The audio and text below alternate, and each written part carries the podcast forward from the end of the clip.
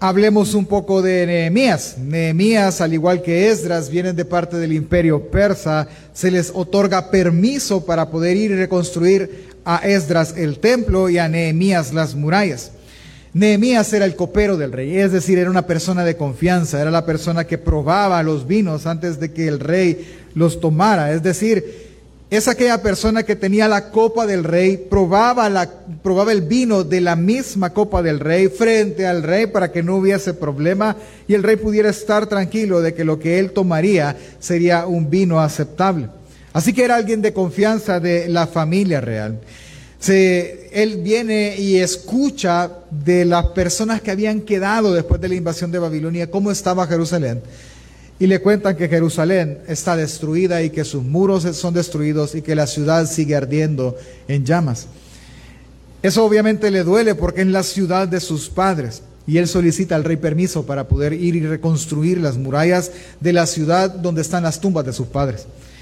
El emperador da permiso con una condición y es que él regresara. Tú puedes ir, ¿cuánto tiempo te vas a tardar? Tanto tiempo, ok, ve y tú regresas y te vienes conmigo. Y ese fue el llamado de Nehemías. Y Nehemías toma un grupo de personas y va hacia Jerusalén. Esdras narra las primeras deportaciones y Nehemías narra las siguientes deportaciones. El libro se compone muy fácil.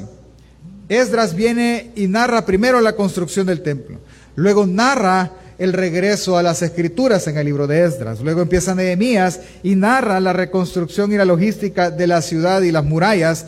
Y luego la segunda parte del libro narra el regreso a las escrituras. Por lo que podemos concluir que tanto Esdras como Nehemías, y así era en el pasado, eran un mismo libro, pero tienen un mismo tema. Un dato curioso es que ambos libros, aparentemente al conjugarlos, al unirlos, terminan un mismo proyecto. ¿Cuál? La ciudad porque toda ciudad estaba constituida principalmente por dos cosas, el muro protector y dos, el templo de sus dioses. Esto se construye en estos dos libros, en Esdras y Nehemías. Ahora bien, vayas conmigo a Nehemías 8. Yo le voy a narrar del 1 al 7, muy rápidamente. En los capítulos del 1 al 7, al 6 más que todo, se narra la logística de la construcción de las murallas. De hecho, ahí se cumple la profecía dada por Daniel años antes, cuando dicen que los muros y la ciudad sería construido en tiempos angustiosos. Porque justamente todos los reyes de alrededor que formaban parte del imperio persa estaban en contra de que los muros se construyeran. La pregunta es ¿por qué? Ok, ¿cuántos han dormido en un lugar donde no hay muros? Eh, eh, se siente feo, porque el muro, el muro genera protección. Es más, si usted ha ido a acampar, recuerdo hace un par de años atrás, varios años atrás, eh, fuimos con los hombres de retiro. ¿Se, acuerdan, hombres, que fuimos de retiro? Fuimos a caer debajo del agua, a dormir a la intemperie, sin muros, sin nada, o sea, literalmente abajo de, de, las estrellas. Es, es feo dormir así porque cualquier cosa puede llegar donde usted está no hay protección. Los muros en el tiempo bíblico significaban, y no significaban, simbolizaban y eran eso. Eran la protección de la ciudad. Entonces, lo primero que Nehemías quiere hacer es reconstruir la protección de la ciudad. Para que la ciudad se sintiera protegida, sus puertas estuvieran cerradas de noche y solo se abrieran de día. Una vez él termina los muros de la ciudad, en tiempos angustiosos, aún con, el estorbo de algún par de enemigos y otros reyes, pasa algo muy curioso. El autor nos hace ver que a pesar de que lo que se explota, por así decir, de Nehemías es la construcción de los muros, el énfasis del libro no está en los muros, sino está en lo que sigue en el capítulo 7 en adelante. ¿Por qué? Mire, acompáñeme yo sé que le dije el 8, no se enoje una paginita para atrás o un, dedito para atrás en la flecha. Capítulo 7, versículo 37. Voy a leerle la segunda parte, si quieres, pues lo leemos todo. 7.37 dice, perdón, 7.73, estoy leyendo al revés, perdónenme. 7.73 dice, y los sacerdotes y los levitas, los porteros y los cantores y algunos del pueblo, los sirvientes del templo y el resto de Israel habitaron en sus ciudades, Cuando llegó el mes séptimo, los israelitas ya estaban en su ciudad. Le cuento qué está pasando y por qué leer esta frase. Es que en el 7, cuando la muralla estaba terminada, no estaba dedicada aún, pero ya estaba terminada, se dieron cuenta de algo, que las murallas estaban completas, pero las casas adentro estaban destruidas y que había muy poca gente viviendo dentro de Jerusalén. Entonces lo que hicieron fue hacer un sorteo para ver quiénes se mudarían de las tierras alrededor, de las tribus de alrededor, a vivir en Jerusalén, en la capital del pueblo. Y entonces se cumple un segundo propósito que tiene Nehemías en su forma de escribir. Ya no solo construir el templo y las murallas, eso ya está, sino que al tener eso lo que quiere es reformar o darle nueva forma al pueblo. Pero para darle nueva forma al pueblo tiene que cumplir un propósito más, que es hacer que el pueblo vaya de nuevo a la ley de Dios y renueve el pacto. Y a eso se le llama la reforma. No es dar una forma nueva, es volver a la forma original de la forma tergiversada que tenemos. Por ejemplo, le voy a, se lo voy a comparar así para que usted tenga una idea. ¿Cuántos se acuerdan de cuando tenían 20 años? ¿Sí? Hace siglos, hermano. Amén.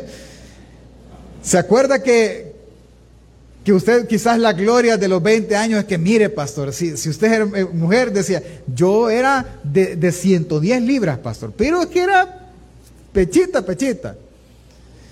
Y los hermanos pueden decir igual, no, pues yo era 170, 180 libras de puro músculo. Y yo, mire, cinco sacos de 50 libras en el lomo y no pasaba nada. Y ahora, hermano, hay que sufrir una reforma, ¿verdad? Hay que volver a la forma original. ¿Sí? Esa es la idea. Algo se deformó totalmente y hay que reformarlo a, a lo que antes era. ¿Qué fue lo que le pasó al pueblo? Entonces, ellos están en el mes séptimo. Ese dato no lo voy a olvidar. Ok, ahora sí, vamos a Nehemías 8. Viene la parte curiosa. Dentro de ese tiempo vino el pueblo y se reunió todo, hombres, mujeres y niños, y se reunieron con el sacerdote Esdras y el gobernador, en este caso Nehemías. Y hay una asamblea general de todo el pueblo. Cuando todo el pueblo está ahí, Esdras empieza a hacer algo. Versículo 3 del capítulo 8 dice que él tomó el libro de la ley y ¿qué hizo? Y leyó el libro delante de la plaza. ¿Cuál libro? Ellos tienen la ley de Moisés, que está constituida por cinco libros. ¿Cuáles son familia? Excelente. Muy bien. No hay regalos para todos, pero muy bien. Qué bueno. Esos cinco libros ellos los empezaron a leer. ¿Sí? Ahora, recuerde que esta generación no vivió nada de esos cinco libros, simplemente lo están conociendo. Dice, y leyó el libro delante de la plaza que está delante de la puerta de las aguas, desde el alba hasta el mediodía, es decir, desde que la primera hora de la mañana hasta el mediodía empezaron a leer en presencia de hombres y mujeres y de todos los que podían entender, y los oídos de todo el pueblo estaban atentos a la ley. Vea, no estaba cualquier persona ahí, estaban los que tenían la capacidad de entender. Pero vea lo curioso de esto, habían hombres, mujeres y todos los que podían entender. O sea, no hay una restricción, porque como lo han aprendido en los talleres, la palabra es clara, no es confusa. Esa es una cualidad de la escritura. Ahora bien, pero no solo leían, ya de por sí leer, yo recuerdo que hace años la iglesia central practicaba eso, el 30 y 31 de octubre, y es que leían la Biblia de corrido desde Génesis hasta Apocalipsis, y se tardaban un día y medio más o menos, empezaban por decir el 30 a las 8 de la mañana y terminaban el 31 cerca de las 6 de la tarde, sin parar en la noche. Toda la noche era leída y se turnaban las personas para leerla hasta terminar. Ellos estaban haciendo lo mismo, ¿sí? Bueno, nosotros lo estamos copiando. El punto es que ellos en esta ocasión no solo la estaban leyendo. Acompáñenme al versículo 7 y 8 del capítulo 8. Y los levitas, Jesúa, Bani, Sebarías, Jamin, Acub, Sebatai, Odías, Maasías, Kelita, Azarías, Josabed, Anán y Pelai, hacían entender al pueblo la ley.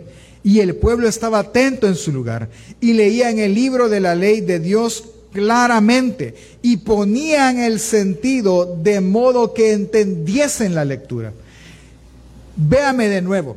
Era fácil entender, por ejemplo, Levíticos en el tiempo que Moisés lo dio, porque ellos estaban viendo lo que pasaba. Pero si usted ha leído Levíticos, para empezar no es ni nuestra cultura, hermano. Para seguir, ellos ya habían pasado años de haber sido escrito el libro, de haber sido instaladas todas las leyes, y ahora ellos están recordando. Habían cosas que sin lugar a dudas no iban a entender, por eso estos sacerdotes no solo la leyeron, sino que le dieron el sentido correcto a la ley para que ellos la entendieran, para que les diera sentido lo que estaban haciendo. Así que ellos vienen y empiezan a hacer algo que por años no habían hecho, leer la ley, aprenderse la ley todos los libros, desde el Génesis hasta Apocalipsis. Haga, un refresh mental de eso. ¿Cuántas historias no solo hay en el Génesis? ¿Cuántos mandamientos no solo hay en Éxodo? Y de remate, en Deuteronomio vienen y cuentan la segunda ley. Y lo hacen así porque es todo un resumen de las primeras leyes. Ley ceremonial, ley moral, la ley del... ¿Y cuántos mandamientos? Pero ellos debían de saberlo. Y no simplemente saberlo, debían de tener el sentido correcto de cada una de esas cosas. ¿Cuál fue el resultado? Curiosamente, la gente lloraba al escuchar la ley. La gente se conmocionó. La gente estaba contenta. Era lágrimas, no solo, obviamente habían lágrimas de lloro porque entendían que habían pecado en algún momento, pero también eran lágrimas de escuchar palabra de Dios, aquella misma palabra que él habló a Moisés que Moisés escribió, que Dios le dictó y la puso en tablas, la puso en pergamino, ahora la está pasando al pueblo a través de los años y ellos entienden que es la misma boca de Dios exhaló todas esas palabras. Estando en ese contexto, el mandato de Esdras y Nehemías era que fueran y compartieran y que no debían de estar tristes, que no debían de llorar por tristeza y surge una frase que usted la puede y espero hoy entienda en qué contexto fue dicha.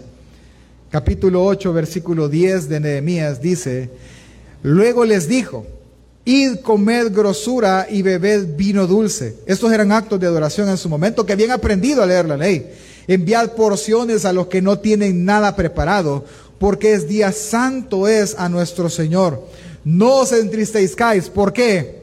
porque el gozo del Señor es vuestra fuerza, dice esta versión. Otras versiones dicen es vuestra fortaleza. Y entendamos entonces qué está diciendo Esdras, qué está diciendo Nehemías. Piense, ¿qué habían terminado de construir? ¿Qué habían terminado de construir familia? Los muros. ¿Qué eran los muros? Su protección aquello que les daba confianza, aquello que les daba fortaleza. Si usted lee, por ejemplo, crónicas que, que narra la invasión de Babilonia, lo que hacían las ciudades era esto. Venía, ahí está el imperio babilónico, cerrémonos. Y se cerraban. Y nadie entraba. El problema es que no podían pasar años así. Y a eso se llamaba un sitio. Pero mientras las murallas estuvieran de pie y las puertas cerradas, adentro ellos estaban con vida a menos que se les acabara la comida, que no iba a pasar rápido, pues, pero estaban con vida. Era su protección. ¿sí? La nueva Jerusalén tendrá sus murallas. cuando en Ezequiel se narra el, nuevo templo, tenía sus murallas. Es que las murallas eran símbolo de protección. ¿Se acuerda alguien, alguien que me diga una ciudad importante que tenía muros y puertas bien cerradas? Jericó. ¿Por qué era una ciudad impenetrable? Por sus muros. Pero Dios demostró que no hay protección humana que pueda contra él en Jericó. Ahora, Nehemías intencionalmente les dice, señores, no son los muros su fortaleza, no son los muros su protección. ¿Qué debe de ser su protección y fortaleza? El gozo del Señor. Eso debe de ser. No hay nada más fuerte que el gozo que viene de parte del Señor. Esa es tu fortaleza. Él está aludiendo al lugar. No le den importancia a los muros. El gozo del Señor es tu fortaleza, no estos muros. Él es, Él lo más importante, más que los muros que hemos construido. Y es ahí donde se cumple el propósito. Esdras no iba de parte de Dios solo a construir paredes. Esdras iba de parte de Dios a edificar una reforma en su pueblo a hacer que el pueblo regresara a deleitarse en esta escritura. Porque lo sabemos. La intención en este punto es que los judíos no debían de alegrarse en la fortaleza física que ahora tenían, sino en Dios, que sí es su fortaleza, que sí es su Dios. ¿Cómo lo sabemos? Ah, porque pasaba algo. Vamos al versículo 12. Y todo el pueblo fue a comer y a beber y a, obsequiar porciones y a gozar grande alegría, porque habían entendido la palabra que se le había enseñado. Ese día al terminar, ellos entendieron que no eran las murallas, ellos entendieron que era la ley. ¿Por qué no confiaron en las murallas? ¿Qué tuvieron que haber leído en la ley? Ah, que sus padres, guiados por Josué, Dios les dio el poder conquistar Jericó. Cuando dice la Biblia que la ciudad estaba bien cerrada, que Él los mantuvo en el desierto por 40 años, que Él les dio agua de la roca, que Él les dio maná del cielo, les hizo comer carne. Así que nuestra fortaleza no son los muros, nuestra fortaleza es el Dios del cielo. Y se van contentos, porque por primera vez en muchos años entendieron la escritura. Y se van contentos. Ese fue el día 1. Día 2, al siguiente día, versículo 13 al 15. Al día siguiente se reunieron los cabezas de familia de todo el pueblo, sacerdotes y levitas, a Esdras el escriba para entender las palabras de la ley. Ok, vienen, se vuelven a reunir, ya nos gustó, ¿verdad? Seguimos explicando la ley. Versículo 14. Y hallaron escrito en la ley del Señor que había mandado por mano de Moisés que habitasen los hijos de Israel en tabernáculos en las fiestas solemnes. ¿En cuál mes? ¿Y en qué mes estaban ellos? ¿Se acuerda que leímos que estaban en el mes séptimo? Pues al leerlo se dan cuenta que en ese mes ellos tenían que habitar en tabernáculos. Y dicen, señores, queremos hacerlo bien, entonces hagámoslos bien vamos y salgamos de nuestra casa, construyamos en nuestros patios tabernáculos y vivamos en tabernáculos. Versículo 15. Y que hiciesen saber y pasar y pasar y pregonar por todas sus ciudades y por Jerusalén diciendo, salid al monte y traed ramas de olivo y de olivo silvestre y arrayán de palmera y de todo árbol frondoso para hacer tabernáculos como está escrito. Y ellos empiezan ahora ya no fue el resultado simplemente la alegría de entender la palabra, sino el resultado fue empezar a vivir la palabra y empezar a practicar todo lo que la ley de Moisés mandaba. Vienen ellos y empiezan y se van y practican la fiesta. ¿Para qué era la fiesta? Esa es la pregunta. La fiesta que celebraban, la fiesta de los tabernáculos, eh, recordaba el tiempo en lo que ellos anduvieron en el desierto, que vivieron en tiendas, siendo nómadas, que no tenían una tierra, pero que siempre tuvieron protección de Dios de las amenazas y siempre tuvieron provisión de Dios en los tiempos difíciles. Entonces, venir y practicar esta fiesta era recordar que Dios siempre protege y Dios siempre provee. Esa era la idea. Así que ellos empiezan a grabar eso en su mente, no solo en un conocimiento, sino en practicarlo. Y durante esas fiestas que duraban siete días, leyeron todo el Pentateuco. Y siempre la palabra, siempre la palabra, siempre la palabra. Luego de esto, ellos llegan a una conclusión, tres semanas después. Veamos cómo vamos. Día uno, leen y les explican la palabra al punto que la entienden, entienden que Dios es su fortaleza, entienden que el gozo del Señor es lo que les debe de animar, entienden y son, se vuelven tan alegres porque es clara la escritura para ellos. Día 2 se encuentran que hay una fiesta que deberían de estar conmemorando, así que la conmemoran y empiezan a hacer durante siete días la lectura de la ley y, y tres semanas después toma todo el pueblo una resolución. ¿Cuál? Capítulo 9, versículo del 1 al 3. El día 24 del mismo mes, el séptimo, se reunieron los hijos de Israel en ayuno y con silicio y tierra sobre sí. Y ya se había apartado la descendencia de Israel de todos los extranjeros y estando de pie, confesaron sus pecados y las iniquidades de sus padres. Y puestos en pie en su lugar, leyeron el libro de la ley del Señor su Dios la cuarta parte del día y la cuarta parte del día confesaron sus pecados y adoraron a Jehová su Dios. Vienen ellos y dicen, no, estamos mal, arrepintámonos. No es el tema, pero quiero mencionárselo. Ya se fijó para qué ocuparon el ayuno. ¿Se fijó? El ayuno no es para torcerle la mano a Dios y decirle, dame lo que yo quiero porque estoy ayunando. El ayuno es un símbolo de humillación y arrepentimiento. Es un símbolo de que quien manda es Él, no el que está ayunando. ¿Sí? Así que ellos vienen y se arrepienten no solo de sus pecados, sino de los pecados de sus padres, porque saben que todo el pueblo ha pecado. Y vea, voy a hacer una pregunta. ¿Cuántos tomaron un día esta semana, no importa cuál día, para confesar sus pecados? ¿Cuántos tomaron un tiempo para hacerlo? ¿Cuánto se tardó? ¿Sabe cómo confesamos nuestros pecados nosotros? Señor, te pido perdón por mis pecados, soy malo, Dios, perdóname pero gracias porque tú me das mi perdón. ¿Cuántos confiesan así sus pecados? ¿Cuántos de los que estamos casados, si llegáramos donde nuestras esposas, los esposos, le dijéramos, mira, te vengo a confesar mi pecado, ¿me perdonás? ¿Qué va a decir la esposa? ¿Cuál va a ser la pregunta que va a hacer? ¿Y qué hiciste? No, ya te confesé mi pecado. No, no me has dicho ni qué has hecho, solo me has dicho que has hecho algo malo, pero no me has dicho qué. No, pero ya te lo confesé, perdóname. Eso no es confesar. Confesar, ellos, ellos tomaron la cuarta parte del día. ¿Cuántas horas tiene el día? ¿Entre cuatro? Seis. A uno vi que les trabaron los ojos, hermano. Se le fue ahí. Seis. Quiere decir que cuántas horas estuvieron ellos confesando sus pecados? Seis horas. ¿Y nosotros nos tardamos cinco minutos? Bueno, exagerando, ¿verdad?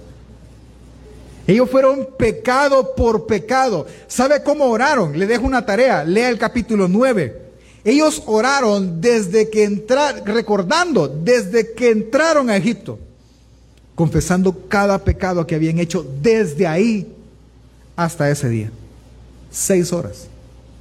Confesando todo lo malo que habían hecho y seis horas leyeron la palabra. Increíble. Ese fue el resultado. Y la conclusión, ¿cuál fue? Versículo 38 del capítulo 9. A causa pues de todo esto, nosotros hacemos fiel promesa y la escribimos, firmada por nuestros príncipes, por nuestros levitas y por nuestros sacerdotes. Y si usted se toma el tiempo, déjeme ver, aquí tengo mi Biblia, si usted se toma el tiempo, si yo no mal recuerdo, eh, no solo la firman, sino que el libro de Esdras dice quiénes la firmaron. No solo es como nosotros, hermano, haga, un pacto ahí, ahí usted solo y Dios. No, ellos no. ¿Quiénes vamos a hacer un pacto? Yo, va, vení firmar. Y va a quedar escrito quienes nos comprometimos a guardar la ley de Dios. Y van y escriben y están los nombres escritos. Capítulo 10, usted lo puede ver. Quienes sí firmaron. Y está la lista de nombres. Ahora, ¿por qué lo hicieron? Por una sola cosa. Porque ellos entendieron la ley. Ellos entendieron la palabra. Ellos dijeron, no lo estamos haciendo bien. Ellos, a este nivel, hermano, se olvidaron de las murallas. ¿Cuál es su enfoque ahora? La ley del Señor, la escritura. Y hacen compromiso, versículo, capítulo 10, versículo 29. Se adhieren a sus parientes, sus nobles, y toman sobre sí un voto y un juramento de andar en la ley de Dios que fue dada por medio de Moisés, siervo de Dios, y de guardar y cumplir todos los mandamientos de nuestro Dios, nuestro Señor, y sus ordenanzas y sus estatutos. No voy a seguir leyendo, pero sabe, ellos listaron cuáles principalmente. Número uno, no tomar mujeres extranjeras para hijos, eh, ni, ni hombres para hijas. Dos, guardar el día de reposo. Tres, harán descansar la tierra cada siete años. Cuatro, harán eh, funcional o funcionar el templo. ¿Cómo? Ellos iban a colaborar una vez por año con un tercio del ciclo de plata cada uno para para hacer funcionar la casa de Dios. Es decir, iban a dar como 12 gramos de plata cada quien para que la casa de Dios funcionara y los levitas tuvieran que comer. Sostendrían con comida a los levitas, llevarían las primicias al templo, llevarían sus diezmos y no descuidarían la casa de Dios.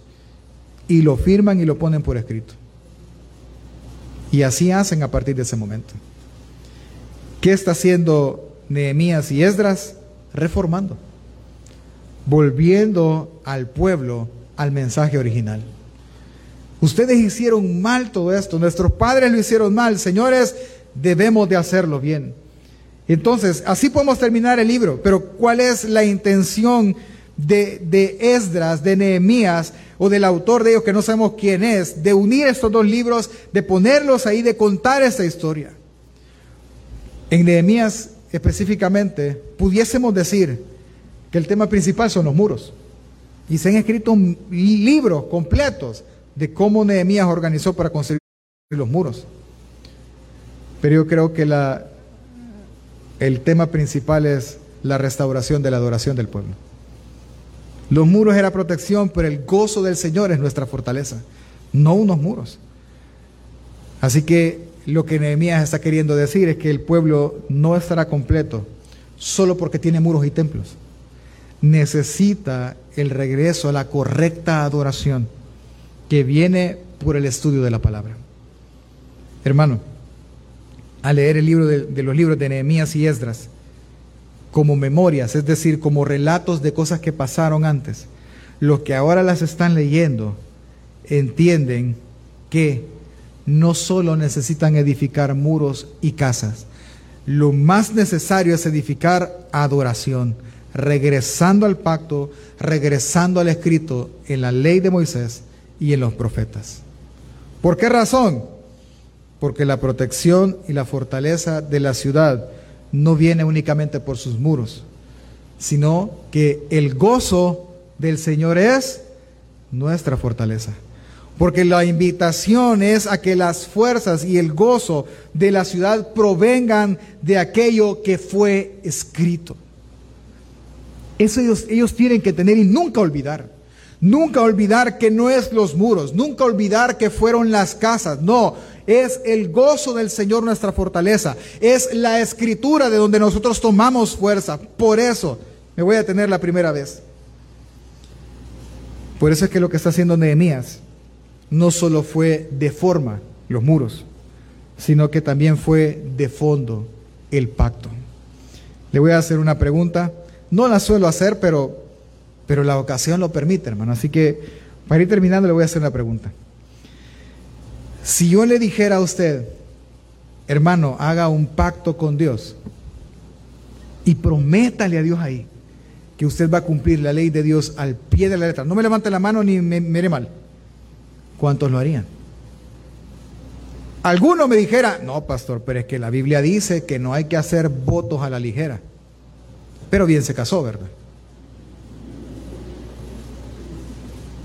Es que entiende el punto. Cuando uno se casa, ¿por qué se casa? Por loco. No voy a decir otra palabra. No. Por aventado. No. ¿Por qué se casa? Por ingenuo. Sí o no se casa por amor. Ya les he dicho, que la que más fe pone en este volado es la mujer, más que el hombre. Porque la mujer le está creyendo al hombre que tiene enfrente que la va a poder sostener hasta que la muerte lo separe. Y que, hermanas, ¿y qué le garantizaba eso a ustedes? Ay, pastor, uno de cipote, ¿verdad? Imprudente. No, ¿sabe, ¿sabe cuál era su garantía? El amor que le tiene. Espero que le siga teniendo. Eso. Eso es. Y usted le decía, escapémonos. tan lejos de aquí. Vámonos, casémonos ya. ¿Y qué, estamos esperando? Bueno, y nosotros los, los casados les animamos. ¿Y por qué no, pues? Si uno lo hace por amor y cuando uno lo hace por amor hace un pacto. Es más, si usted ve el matrimonio es el actual, es un pacto ante un abogado, ante testigos de que usted va a amar a la misma persona hasta que la muerte lo separe. Y gozosamente y con alegría usted viene y estampa su firma y dice, yo te voy a casar. Y yo como pastor le he preguntado a muchos, ¿tú vas a decir los votos tradicionales? ¿Querés que te lo repita o tú vas a escribir tus votos? No, pastor, yo voy a escribir mis votos. Y hacen unos votos preciosos. ¿Por qué? Por amor. Y si usted ama a Cristo Jesús, y si usted ama a Dios, ¿por qué no comprometerse con la palabra? ¿Por qué se detiene? es que voy a fallar. ¿Sabe lo que me está diciendo? Es como que yo hace 13 años de casado que tengo, le, le diga a mi esposa, mira, casémonos, pero de antemano te digo, te voy a fallar. ¿Usted cree que se va a casar conmigo? No, no lo va a hacer. ¿Por qué cree que la unión libre no es correcta? Porque la unión libre, primero es fornicación, segundo es porque les están diciendo el uno al otro que no tienen tanto compromiso y tanto amor entre ellos como para firmar un papel y comprometerse por toda la vida, como nosotros los cristianos, que algunos no queremos estudiar la Biblia ni aceptar la verdad absoluta que ella es, porque nuestras obras son malas. Y preferimos vivir la vida como hoy la vivimos, a tener que reformarla, a llegar al celo por la verdad y la piedad. Y creemos que este estilo de vida no es así. Por eso, hermanos, hoy que terminamos este Congreso, no estamos hablando de la aparente construcción de un cristianismo por fuera. Les hemos animado a que reconstruyan y reformen su cristianismo por dentro. Y la única forma de hacerlo es por la palabra que más de la mitad de la iglesia aborrece. Más de la mitad. Hágase una pregunta. Desde que aparecieron los celulares, ¿cuántos celulares ha tenido? Ah, pastor, yo tuve el Nokia no sé qué, que, que tenía la serpiente, el juego de la culebrita. Yo con, eso mataba ladrones también porque indestructible el teléfono. Y empecé a migrar, mire, y ahora tengo el S7, el no sé qué. Bueno, no, súper bien, no, eso no es pecado. Te voy a hacer la pregunta. ¿Y en tu vida cuántas Biblias has comprado? ¿Cuántas Biblias de estudios tienes en tu cuarto? Porque lo que te gusta es estudiar la palabra. ¿Cuántas? Solo ahí te das cuenta. Solo ahí. Que hay personas que pueden dar 300 dólares por un aparato celular, pero cuando les dicen, compren una Biblia, mejor compro números para la rifa, tal vez me la gano. No, hermano. No, no puede ser. Su problema no es de fondo, perdón, no es de forma, su problema es de fondo. No ama la escritura. Porque si la amara, la guardaría hasta el final. Buscaría entenderla. Buscaría llevarla a la vida diaria todos los días. Nehemías sabía esto. Nehemías sabía que llegado el momento, él le iba a pedir al pueblo que regresaran a la escritura.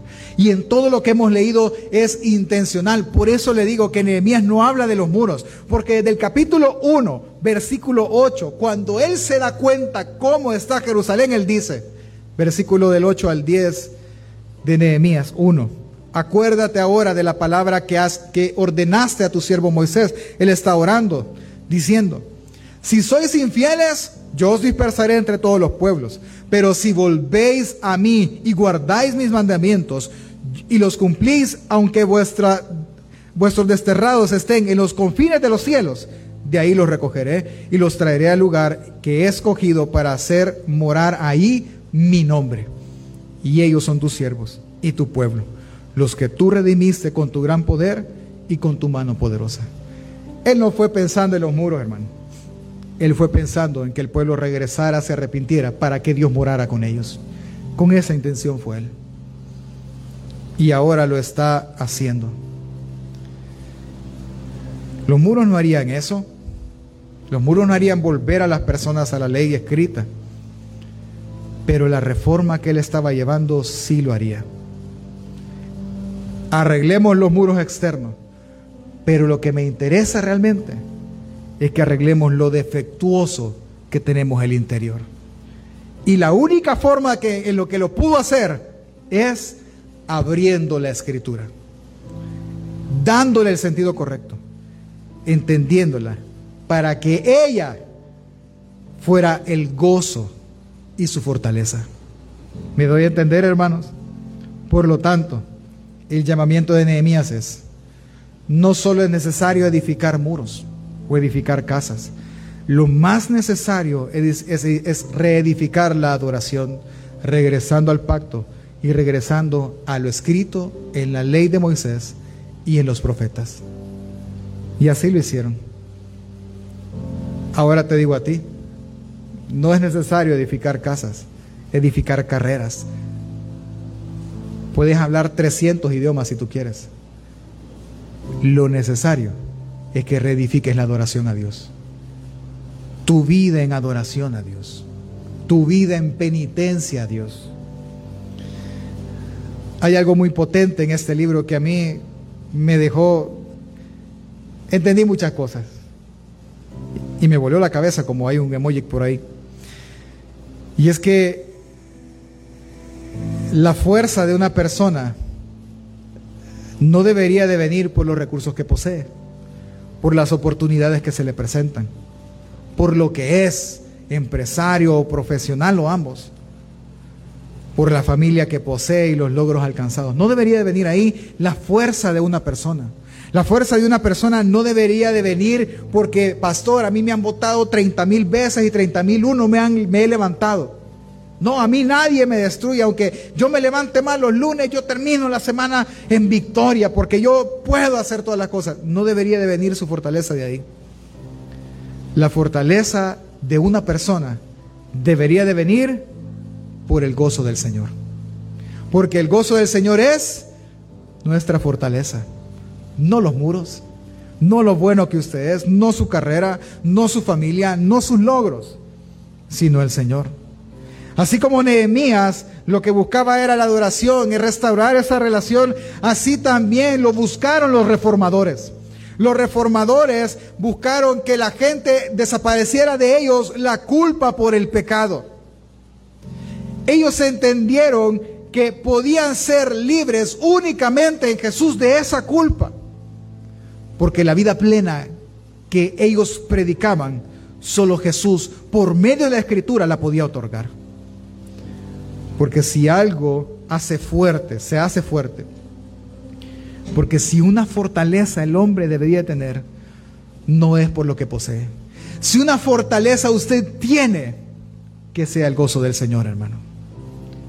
Así que no llores, no te lamentes por los músicos, por los muros físicos que aún no construyes. No te lamentes porque no terminas tu carrera. No te lamentes por donde naciste. No te lamentes por las oportunidades que no tienes. No te lamentes por ellos. No te lamentes porque tus hijos no te hagan caso. No te lamentes porque con tu esposo no se llevan bien. No te lamentes por eso. Lamentate. Porque de la palabra no viene el gozo de tu salvación. Por eso sí, lamentate. Preocúpate porque el gozo del Señor sea tu fortaleza. Preocúpate porque el que te, Él te conozca a ti y te otorgue su perdón en los méritos de su propia muerte. Por eso preocúpate. No te preocupes por lo demás. No reformes solo el exterior porque vea al que tiene la par, atrás, enfrente, ve alrededor. Él es cristiano, aparenta cristianismo, ¿sí o no? Claro que sí.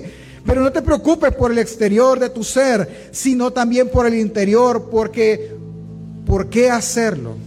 Porque preocuparte por tu interior será medicina a tus huesos y sustento a tu alma. Ahora entendamos lo que dijo Pablo. Filipenses capítulo 4, versos del 10 al 13 dice, Pablo está, escucha lo que está haciendo, él está en la cárcel, él está, había pasado mucha necesidad y la iglesia de Filipenses le había mandado una ofrenda a él. Y Filipenses es la carta de acuse de recibido, es decir, él está diciendo, ya lo recibí, muchas gracias. Pero cuando dice eso, versículo 10 dice, en gran manera me he gozado en nuestro Señor que ustedes hayan continuado teniendo cuidado de mí como lo, lo, tienen todavía, aunque no había podido continuar teniéndolo. No lo digo porque tenga creencia, perdón, porque tenga carencia, porque he aprendido a hacer que lo que poseo sea suficiente para mí. Sé vivir necesidad y también estar en abundancia.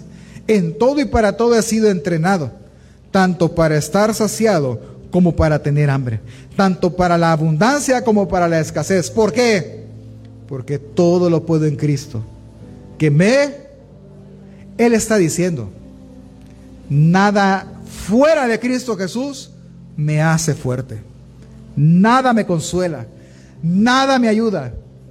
Cristo Jesús es el que me ayuda a vivir cada una de estas cosas. Si estoy enfermo, Él me fortalece. Si tengo abundancia, Él me fortalece. Porque sin duda alguna, Él leyó Nehemías y Él dijo, no son los muros, no son las ciudades. Es el gozo que el Señor provee mi fortaleza. Así que Él puede sufrir lo que Él sufrió. Puede tener la escasez que usted tenga. Puede tener emociones encontradas. Él estaba, él estaba en la cárcel, hermano. Él estaba a punto de morir. Tenía sentencia. Él pudo superar cada situación difícil que él tenía por una sola razón. Porque el gozo de su vida era el Señor y el Señor era su fortaleza. Y la única forma en que él lo pudo lograr es por la palabra escrita es que al regresar a la palabra escrita y por medio de ella conocer a Cristo Jesús, ganamos fortalezas en la angustia, fortaleza en la separación, fortaleza en la enfermedad, fortaleza en la escasez, porque Él es nuestra fuerza, porque Él es el gozo de nuestra salvación y del gozo que de Él viene emana nuestra fortaleza. Por lo que la intención de Lutero y de los demás reformadores, al gritar regresemos a la palabra, creer solo o únicamente en Cristo, era porque de Él viene la protección y de Él viene la fortaleza. Tanta fortaleza da la palabra mostrándonos a Cristo que en la época de las persecuciones los cristianos, algunos de ellos dijeron estas palabras antes de morir. Antes de leérselas, entiendan. Yo no sé como por ejemplo Jerónimo de Fraga, Policarpo, pudieron hablar palabras tan bonitas estando colgados en una hoguera. Pero al leer y entender Nehemías, entiendo una sola frase, es que el gozo del Señor es nuestra fortaleza. Y solo lo va a poder entender cuando usted estudie las escrituras. Solo ahí. Y estos cristianos enfrentaron la muerte por esa gran verdad. Por ejemplo, vea la pantalla conmigo, por favor. Santa Perpetua dijo, yo soy una cristiana, yo no me puedo llamar pagana o de cualquier otra religión, porque yo soy un, una cristiana y así quiero ser siempre. Fue martirizada. Santa Crispina dijo, mi Dios quien es y permanece para siempre, me envió a nacer, me dio una buena salud y a través del agua saludable del bautismo, Él está en mí, ayudándome, tranquilizando a su esclava. Por esto yo no hago el sacrilegio de adorar ídolos. Minutos antes de morir, al ser arrojado a, fieras salvajes, Ignacio, obispo de Antioquía y sucesor de Pedro, dijo, soy el trigo de Cristo. Voy a ser molido con los dientes de las fieras salvajes para que pueda ser hallado pan puro. Y fue martirizado. Dominico, erudito militar y evangelista protestante, dijo, mis doctrinas, no sostengo doctrinas propias, lo que predico son las doctrinas de Cristo, y por estas daré mi sangre. Me consideraré feliz de poder padecer por causa de mi redentor. Jerónimo de Fraga dijo, venid aquí y prended el fuego delante de mi cara. Y si le hubiera temido a las llamas, no habría venido a este lugar. A ti, oh Cristo, te ofrezco esta alma en llamas. Él estaba en la hoguera, pero el que más me emocionó fue Policarpo. Policarpo se cree que es el venerable obispo de Esmirna. ¿Qué es? ¿Y Esmirna qué? Una de las siete iglesias del Apocalipsis. Una iglesia sufriente. Él era el obispo de esta iglesia. Y cuenta la historia. Se ocultó al oír que le estaban buscando, pero fue descubierto por un niño. Tras dar una comida a los guardias que le habían prendido, les pidió una hora de oración, lo que le permitieron. Y oró con tal fervor que los guardas que le habían arrestado sintieron averío hecho, es decir, se arrepintieron de lo que hicieron. Sin embargo, lo llevaron ante el procónsul y fue condenado y quemado en la plaza del mercado. El procónsul le, le apremió diciendo, jura y te daré la libertad, blasfema contra Cristo. Y Policarpo respondió, durante 86 años le he servido y nunca he hecho mal alguno. ¿Cómo voy yo a blasfemar contra mi rey que me ha salvado? En la estaca fue solo atado y no clavado como era la costumbre, hablando de él. Lo tienen en la estaca de la hoguera, lo tenían que clavar, pero en misericordia no lo clavaron, solo lo ataron porque les aseguró que se iba a quedar inmóvil.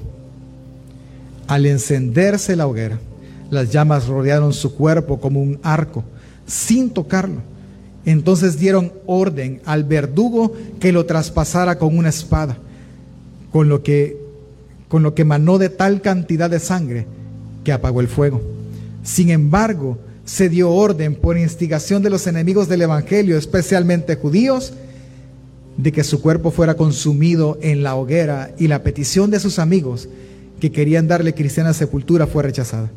Sin embargo, recogieron sus huesos y lo hicieron enterrar decentemente. ¿Cuántos tienen tal convicción en las escrituras de hacer esto? De decir, no, no me claves, no me voy a mover, aquí me voy a quedar. Piense, haga la cuenta. Si él había servido a su Señor 86 años, ¿cuántos años tenía? Y él dijo, no me voy a mover. Y si usted entendió el relato, él se queda quieto en la hoguera, amarrado. Le dan fuego y el fuego no lo toca.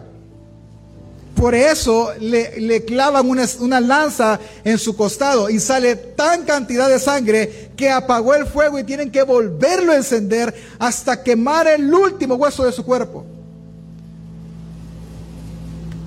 Muy probablemente Policarpo ya no estaba ahí. Porque creía en las escrituras. Él ya estaba en la presencia de su Señor.